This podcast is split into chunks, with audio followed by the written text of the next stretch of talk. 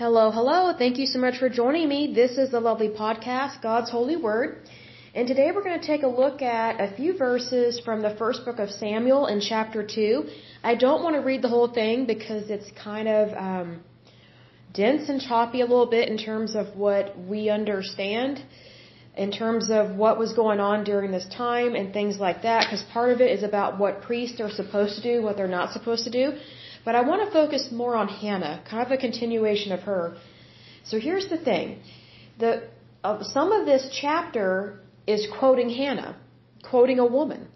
So for those that think that women don't have any rights or that God thinks women are below men, that is not true. So this might disprove some people and others might already know what I'm talking about and agree with it. So here we go. Let's take a look at this.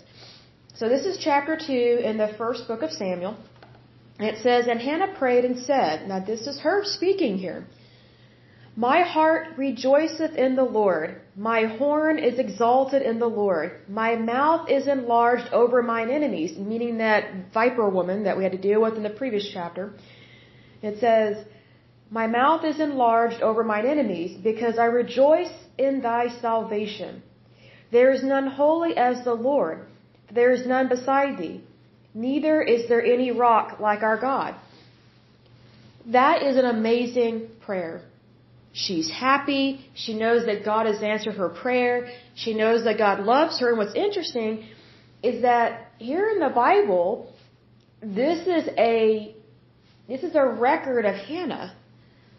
And it's her that is speaking, not the other wife, not the viper woman. Isn't that interesting that when God defangs someone, he shuts them up. So here that viper woman was making fun of Hannah for Hannah having a, a closed womb. But what did God do? He opened Hannah's womb and closed viper woman's mouth. Because the holy word of God doesn't talk much about that other wife at all. It's focusing on Hannah and how much God loves her and he wants to guard and protect her and he wants to bless her. So it goes on to say, we're going to skip down to verse 20. And it says, And Eli blessed Elkanah and his wife and said, The Lord give thee seed of this woman for the loan which is lent to the Lord. He's talking about Samuel. And they went unto their own home. And the Lord visited Hannah, so that she conceived and bore three sons and two daughters. Isn't that amazing? So, because she had faith and she believed in God and she took her request to God, God not only gave her a child, He gave her six total. That's, that's a six-fold return on her request. I think that's amazing. I mean, what a miracle. I mean, I bet that shut that Viper woman up big time because then she had nothing, she had nothing on Hannah anymore.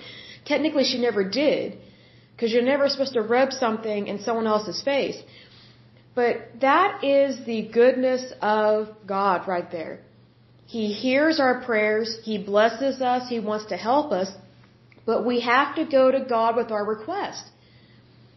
And some people will get irritated and frustrated and say, well, why doesn't God just bless me anyway? Here's the thing. God knows you need help, but He wants to know your intent. He wants to know you. He wants to love you. It's not a one-way street. It's a two-way street. Our Heavenly Father is not a genie and you just rub the lamp. That's a very greedy, selfish way to view anyone, but especially our Heavenly Father. And that would be very ungrateful to view Him as like, hey, give me what I want. Why should I have to ask? You already know I need this. Just give it to me. That is a horrible way to think and act towards our Heavenly Father. And thank goodness Hannah did not treat God in that manner. I was going to say disregard, but thank goodness she did not view him as just her personal little genie or personal piggy bank. She knew that when she walked into that temple that she was on holy ground.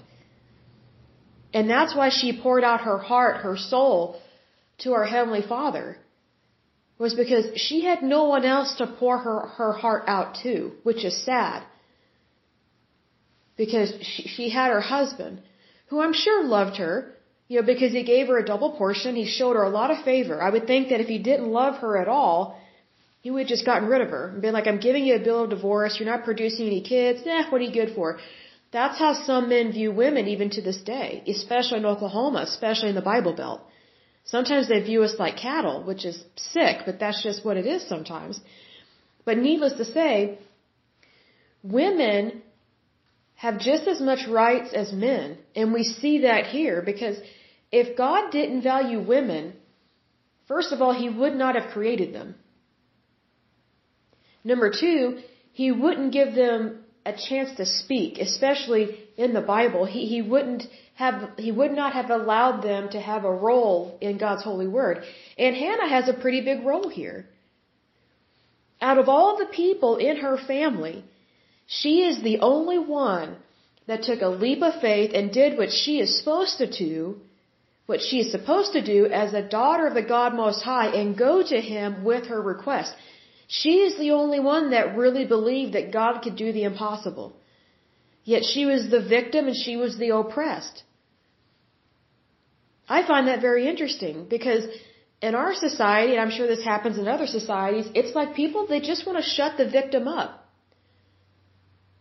It's like, yeah, bad stuff happens to you, get over it, suck it up, that's life. We don't want to hear about, gosh, why are you whining so, t- why are you whining so much? You're just a complainer. That's probably how she was treated because she was so upset.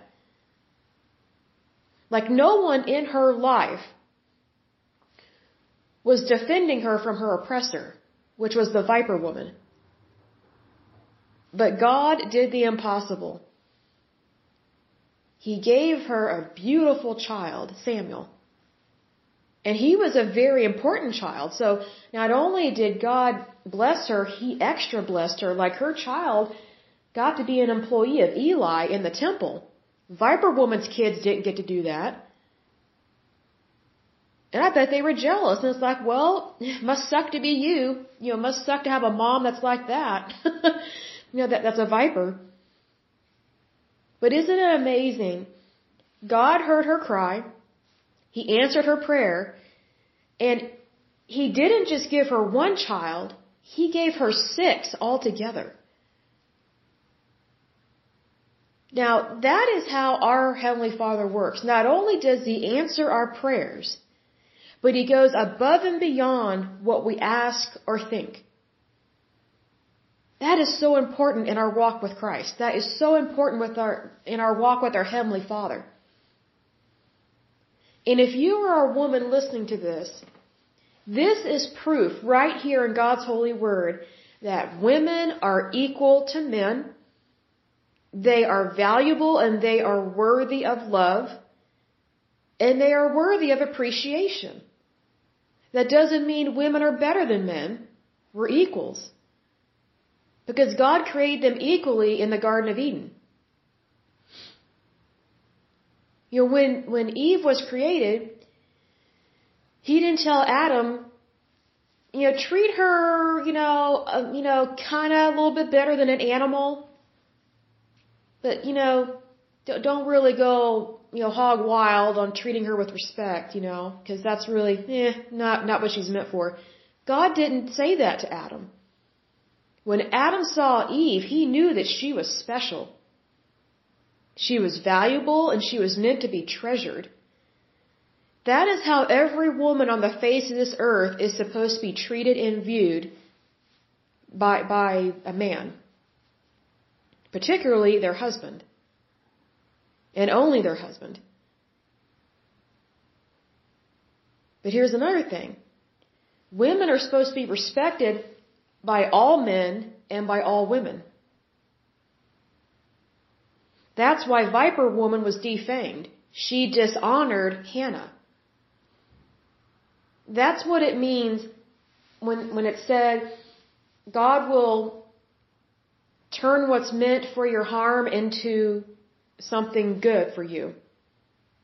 He brings you out better than before.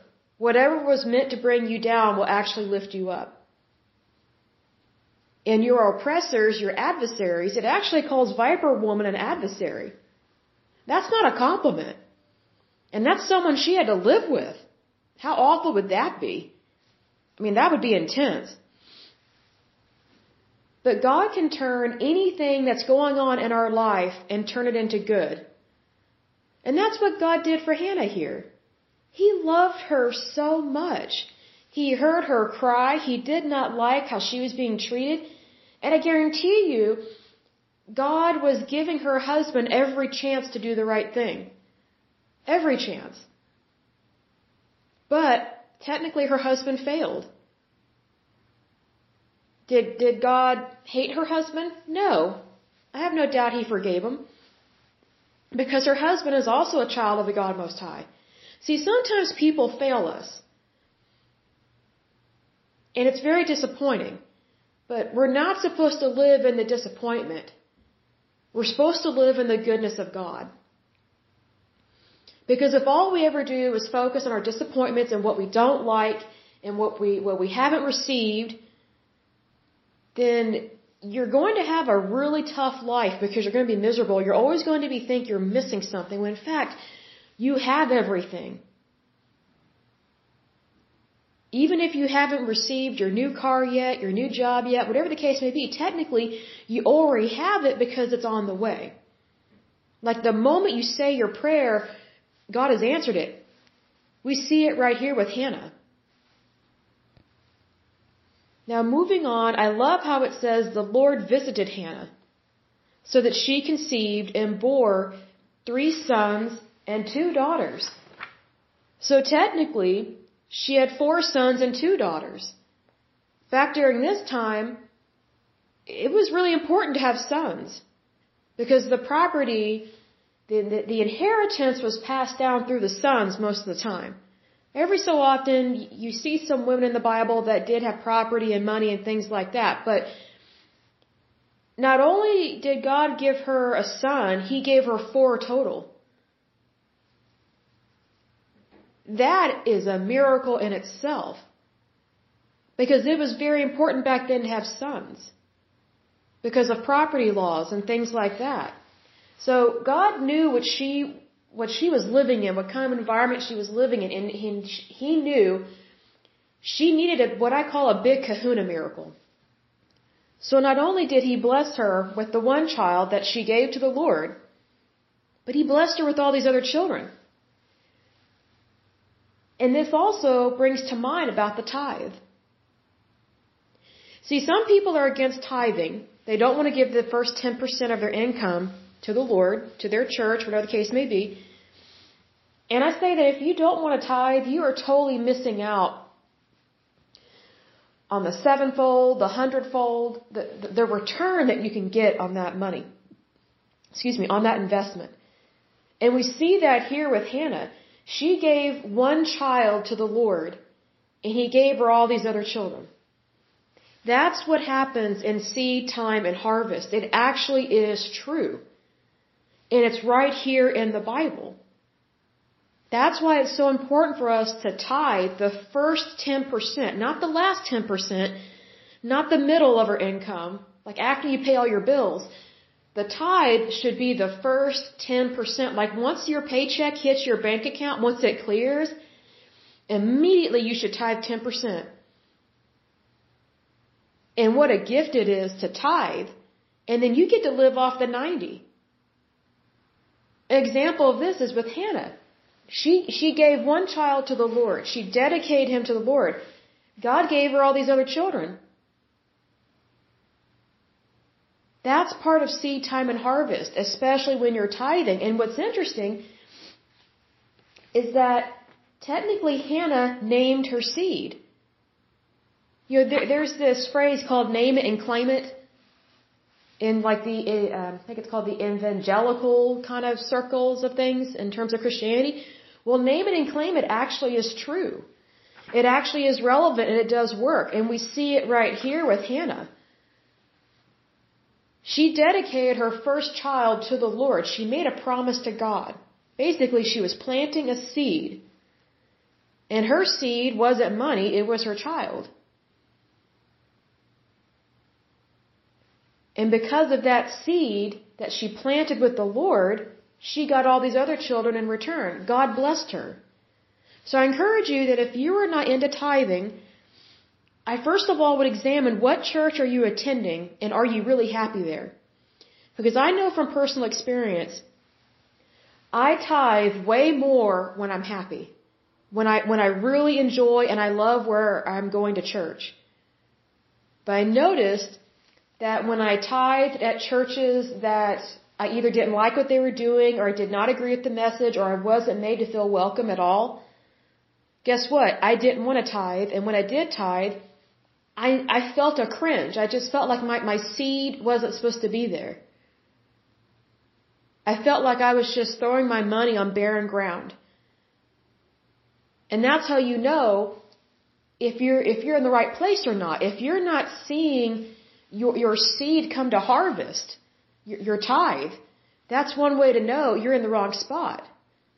It's not always, oh, I've got to wait five to 50 years to see what happens. No, like, you really need to ask God, where do you want me to give? Where do you want me to go to church? Those are great questions that you should only ask your Heavenly Father. You need to take that up in prayer. And I am living proof of that. I had to do that in my life. And it was kind of scary at first to ask God those questions because I think as, as humans and especially in the United States, we we have this pressure and we have this intense feeling that we're supposed to know it all you know, we're Christians, we're supposed to have it figured out, where we're supposed to go to church, what exactly we're supposed to believe, what denomination. Guess what? Th- that's not true at all. That's a lie. We don't have to have it all figured out, and guess what? We never will. And when I first realized that, that kind of scared me because I thought, well, we're human beings. We, we like to feel like things are complete. We like to feel like we know what we're doing. But sometimes in our walk in our faith, sometimes we feel like we don't know what we're doing. And it's in those moments we need to we need to go to Jesus with that concern. We we need to go to the Lord. We need to take that up in prayer immediately because he will sustain us through those moments of uncertainty and he will make those moments certain. He will give us the courage and the confidence that we need to push forward. And we see that here with Hannah. Because if you remember from the previous podcast, one of them that she walked a very lonely walk to that temple by herself. She left dinner while everybody else was partying it up. She left dinner, walked that lonely walk to the temple of God. She knew she was on holy ground and she poured out her heart. She knew that something wasn't right in her life. And she went to the only person she knew of that could handle it and handle it immediately, and that's our Heavenly Father. I mean, I have no doubt that she was sad, depressed, all those things. Like, it didn't bring her joy to, to admit that she had a problem and that she was sorrowful. Pain is never joy. But God gave her joy in the place of her pain. That's what it means to be given beauty for ashes. But, but you have to let go of your ashes. Because otherwise, if all you're going to do is hold on to your ashes, God can never really bless you if you don't let go and give Him a chance to bless you. That, that's what the tithe is. It's honoring God with the first 10% of your income or of your time. Let's say, for example, you don't have a job. That's okay invest your time. Maybe 10 minutes a day, invest in prayer or, or invest at your favorite church, you know, just 10 minutes. Maybe 10 minutes a week, whatever the case may be. Everything has value. So regardless of whether you have money to give or regardless of what amount you give or regardless of whether you don't have money but, but you have free time, whatever you have is technically a seed. And it can be utilized as a tithe. And so whenever I tithe, and whenever I donate, I, I name my seed. I used to never do that, but I thought, you know, the more I read God's holy word and the more I really focus on what does God want from me. And it, it really was clear to me he really spoke to my heart. I want you to have faith. And it starts with a seed. Because if you don't let it start with the seed, then it can't grow the way it's supposed to grow. Reason being, when, when you plant a, a plant, you're, you know, let's say for example, you want to grow a fir tree. You don't go to a nursery or Walmart or Lowe's or whatever and buy a 50 foot tree and plant it in your yard. Sometimes you're starting with a seed. Sometimes you're starting with something that looks like a small little bush, but it's small. You have to start with something small when you're planting things. That's why God only asked for 10%. Because He knows we need the 90 to survive. And guess what? He will supply that 90 and then some. That's what it means when you're talking about the hundredfold, you know, the 30 fold, 50 fold, 100. God can take whatever you have and multiply it endless amount of times. That's what it means when you tithe 10%. He, live, he leaves you the rest, which is 90%, but because you tithe the first 10% of your harvest, whether it's actual money or fruit or whatever the case may be, whenever you tithe the first 10% of your income, of your wages, of your earnings, of your labor, when you tithe that, that 90%, that's where it gets multiplied. The 30 fold, the 50 fold, the 100 fold, that's how it works. Because an example of that is when you are planting any kind of crop. Let's say, for example, you're planting corn. Okay? You're starting out with one seed when you plant it. But when those stalks come up, guess what? You've got all all these corn cobs on there, right? Well, guess what? If you don't consume all those corn cobs, you don't cook them all, technically that's your future seed. So you basically planted one seed in the ground, but got a corn stalk with all these other corn cobs on it, with many seeds on it. So that is sowing and reaping your harvest so that's one example of where God will always supply your need. Basically, that's what it's talking about when God opens the, the doors of heaven and lets His blessings fall upon you, overwhelm you, and overtake you. See, sometimes when we think of overwhelm or overtake, we think of it in the negative because whenever we hear someone say, Oh, I'm overwhelmed, it means something negative, but put that in the positive. What if God's blessings just overwhelmed you? Like, for example, you know, let's say you won the lottery and it's like $750 million. Wouldn't that overwhelm you or overtake you just in the, the shock and the joy and the happiness?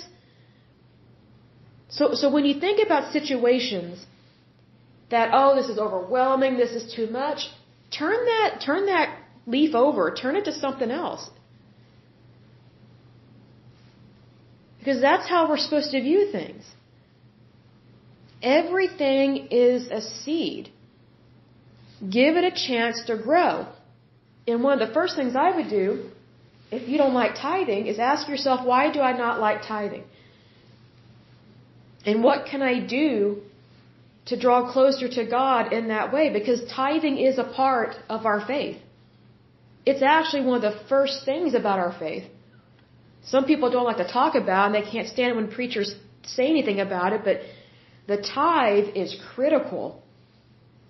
Because that's where God can bless you big time. I mean, He can bless us in so many ways, but to tithe is one of the most beautiful ways to honor God. And I know that when I didn't have a job, I was poor, I was broke, I was very ill. What made my life feel so horrible and just dread was that I had nothing to give God.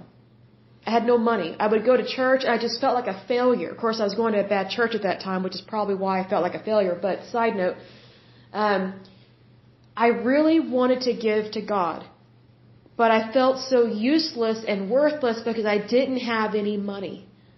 And what I realized was that as long as, and mind you, it wasn't me that just came up with the idea. Like God guided me towards this. He he he told me he spoke to my heart and said, just because you don't have money in your pocket, that doesn't mean you don't have money coming towards you. Money is on the way. Promotion's on the way. Prosperity's on the way. New beginnings are on the way. He knew it really upset me that I had nothing to give.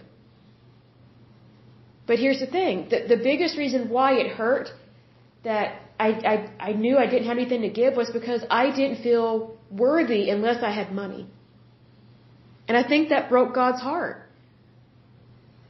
I think it really did because he spoke to my heart and said, You are worth more than every pearl or diamond on this planet, Leslie.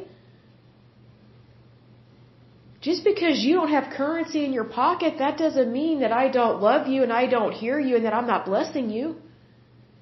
Look around you. I like the Lord brought me so many things, like material possessions, without me having to pay for them. Like, that's what it's talking about in the Bible when we're talking about the currency of heaven. You might have heard of that in some other preachings from other preachers, but God can bless you in so many ways. But sometimes we get very, very narrow minded and we pigeonhole ourselves into thinking, oh, I'm only a tither if I have money. I'm only worth something if I have money. I'm only a good Christian if I give this amount of money. Those are stupid rules set up by religiosity. That is not from God. Because here in the Holy Word of God, maybe I should do a, a study on this. There are different ways to tithe.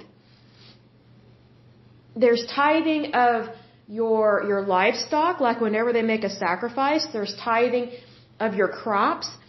You know, Hannah tithed with one of her children. There are so many ways to tithe and so many ways to give God the glory. Because when you give God the glory, he will lift you up so high that no devil in hell, no demon in hell can harm you. They can't do anything to you because you know what? They they lost the war. They lost the battle. They're idiots. They're morons. Like, why are we worried about people, not people, but demons and devils that have fallen, like these fallen angels? They're completely stupid. If you think about it, they were in heaven and they chose to follow Satan. And, I mean, they should have known that they can't go up against God. I mean, that's just how stupid they are. But here's the thing when you honor God, Satan knows you're untouchable. But if all you think is that you're not worthy, guess what? You are a target for misfortune. The devil loves it when we think we're not worth anything. He loves it when we don't know the goodness of God. He loves it when we think that all is lost and all is hopeless. He loves that because then he can target us and he'll send bad people into our life and along our path just to mess things up because that's how cruel and evil he is. But if ever you need a reminder of hope, Hannah is a really good example of that. Big time. To me, she is just amazing amazing. Her, her, her faith and her dedication. I just love it. But I will go ahead and end this lovely podcast. So as usual, until next time, I pray that you're happy, healthy, and whole, and that you have a wonderful day and a wonderful week. Thank you so much. Bye bye.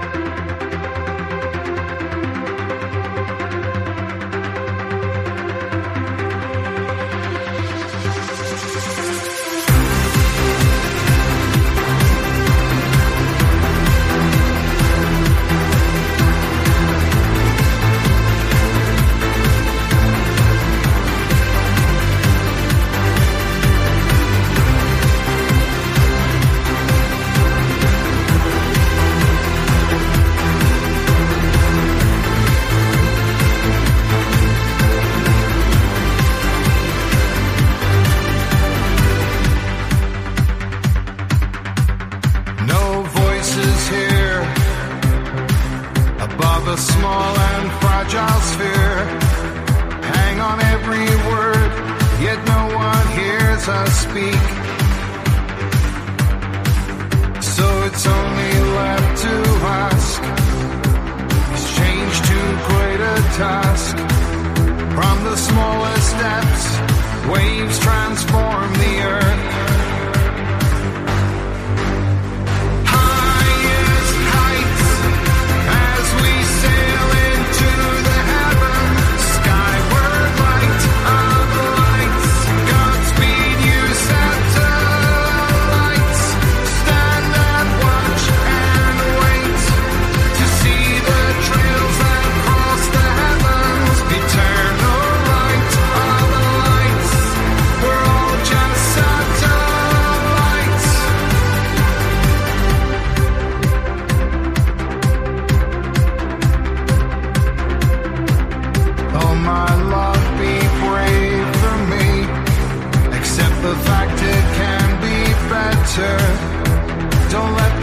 World go down without a fight. And I still